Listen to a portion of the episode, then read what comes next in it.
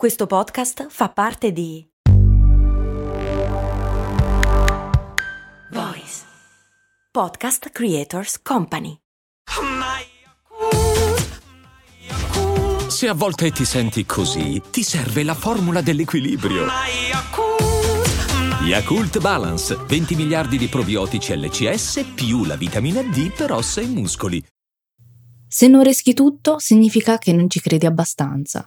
Questo è un consiglio che mi è stato dato in passato e oggi voglio dirti perché penso che non solo sia un'assurdità, ma anche pericoloso. Ciao, sono Stefania, Productivity Coach e founder di Simple Tiny Shifts, il metodo dei piccoli semplici cambiamenti per smettere di procrastinare. Ti do il benvenuto al mio podcast, Valorizza il tuo tempo.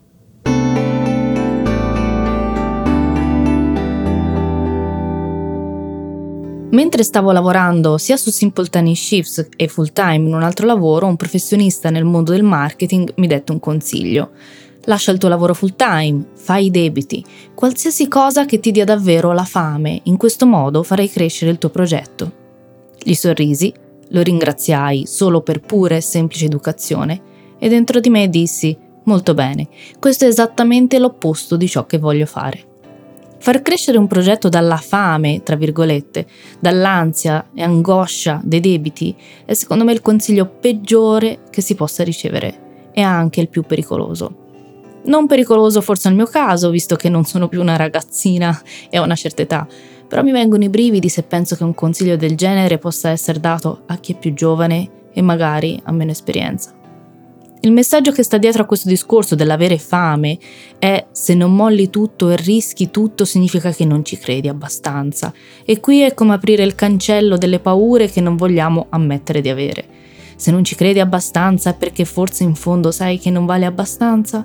Se non ci credi abbastanza è perché forse in fondo sai che non sei brava, non sei bravo abbastanza? Non avere fame cos'era? Un riferimento a Steve Jobs? Stay hungry, stay foolish, ovvero siate affamati, siate folli? Se è così, veramente qui abbiamo un problema. Non credo proprio che Steve Jobs si riferisse a fare i debiti. Si riferiva alla fame di curiosità, di crescita, di esplorazione, detto all'interno di uno speech veramente motivazionale. Un altro aspetto che il signore di cui prima, quello del consiglio, tra virgolette, non considera è che le intenzioni alla base di un progetto sono molto più importanti della fame di cui parla. Mi spiego meglio. Lavorare su un progetto per pagare dei debiti è molto differente dal lavorare su un progetto perché spinti da una forte motivazione interna, da un desiderio e se vogliamo anche necessità di esprimere il proprio potenziale e realizzarlo. Nel primo caso, lavorare su un progetto per pagare dei debiti porta a fare dei compromessi, sicuramente, perché la priorità numero uno è portare a casa dei risultati economici, facendo scelte che in una situazione di non necessità magari non prenderemmo. Se penso a me a Simple Tiny Shifts, potrei dire che in una situazione di vera necessità sarei potuta cadere in varie trappole, più o meno pericolose, più o meno deleterie. Un semplice, piccolo esempio che credo renda bene l'idea fare balletti nei reel su Instagram. Quel guru di marketing o magari un altro mi avrebbe detto, eh sì, ora vanno di moda, se vuoi portare a casa risultati devi farli. Sicuramente me ne sarei poi pentita, non amo quel tipo di comunicazione e non mi rappresenta, quindi non sarebbe stata in linea con me stessa. Io sono una fan dei piccoli passi, forse quel consulente non aveva capito cosa significa Simple Tiny Shifts e volevo far nascere Simple Tiny Shifts sulla base di valori come la gratitudine, l'empatia, la riconoscenza e l'amore se vogliamo, l'amore per le cose fatte bene, per le cose autentiche, profonde. Come gli ho detto poi, io sto correndo una maratona, non i 100 metri. A me interessa il viaggio, a me interessa l'obiettivo a lungo termine, non interessa bruciare le tappe con escamotage e tentativi che guardano nel breve termine e snaturano chi sono e chi voglio diventare. Fare debiti non era un luogo da cui partire per far crescere un progetto con amore. Sarebbe cresciuto con tutti altri tipi di emozioni e sentimenti che non voglio neanche immaginare. Apro una piccola parentesi. Ci sono dei momenti in cui facciamo nascere un progetto da un momento di grande difficoltà, come potrebbe essere anche quello di avere dei debiti, però è un luogo magari in cui ci troviamo. Qui è diverso, voglio sottolineare il fatto che il consiglio era quello di entrare in un periodo di ansia e mettersi in difficoltà con dei debiti e direi che è una cosa su cui eh, non scherzerei così, così a cuor leggero e eh, farlo deliberatamente per trovare la motivazione giusta per fare o motivazione forte, secondo lui, per portare avanti un progetto. Questo esempio mi permette di parlarti infatti della motivazione che sta dietro ad ogni progetto, fase, nuova abitudine e via dicendo. Come ho detto più volte, la motivazione per sua natura fluttua, conosce alti e bassi. Dopo una spinta iniziale raggiunge un picco e poi si frange come un'onda. Per questo non possiamo fare affidamento solo alla motivazione. In più, non tutte le motivazioni sono uguali, infatti ne esistono quattro tipi. Adesso non entrerò nei tecnicismi per non annoiarti, ma parto dall'aneddoto che ti ho raccontato prima. Fare di proposito i debiti, quindi mettermi deliberatamente in difficoltà per trovare la motivazione, è il tipico esempio di un tipo di motivazione estrinseca, ovvero che viene dall'esterno. Faccio questo per non prendere la multa. Ad esempio, Metto la cintura quando guido per non prendere la multa, è diverso da metto la cintura per la mia sicurezza e quella degli altri. Nel primo caso lo faccio per evitare una sanzione, una punizione, nel secondo caso lo faccio perché ritengo che la sicurezza sia importante.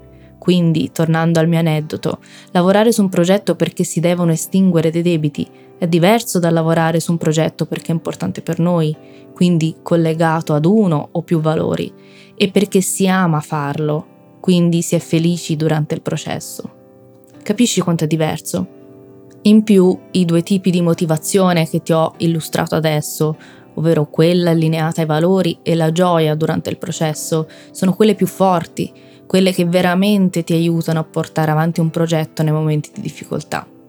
Inoltre la motivazione intrinseca, ovvero quella che viene da dentro di noi, è focalizzata sul momento presente e le azioni vengono svolte per interesse, divertimento e quindi amiamo il processo. Sava Sandir che questa è la motivazione migliore che possiamo avere. Quindi il guru di cui sopra voleva fare esattamente il contrario di ciò che io faccio con chi intraprende un percorso di coaching con me Voleva trasformare la mia motivazione intrinseca, la gioia del processo e quella in linea con i miei valori, in una motivazione dettata da fattori esterni, come in questo caso debite e ansia. Quello che faccio io con chi intraprende un percorso di coaching con me è cercare di trasformare la motivazione estrinseca in motivazione intrinseca, ovvero ritrovare la gioia nel processo e ricollegare la propria motivazione ai propri valori. Dico questo per aprire una parentesi anche più ampia, se vogliamo, sui consigli.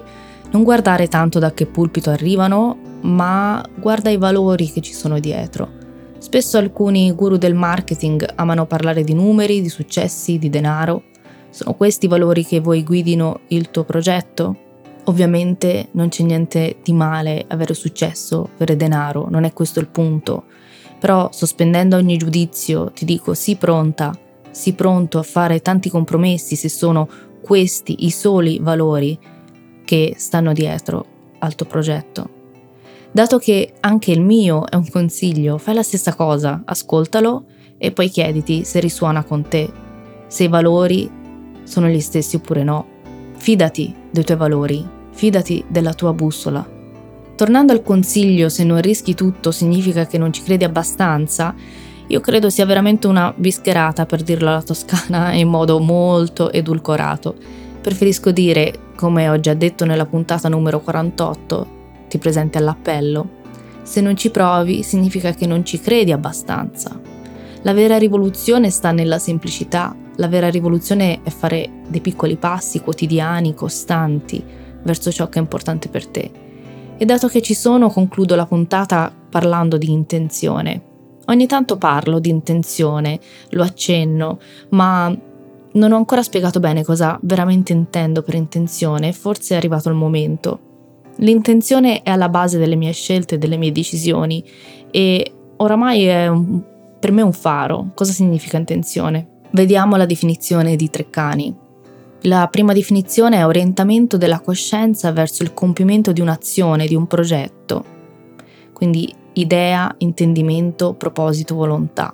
La seconda definizione è ciò che ci si propone di raggiungere e a cui tende l'azione e il desiderio, inteso come disegno, finalità, fine, intendimento, intento, mira, obiettivo, progetto, proponimento, proposito e scopo.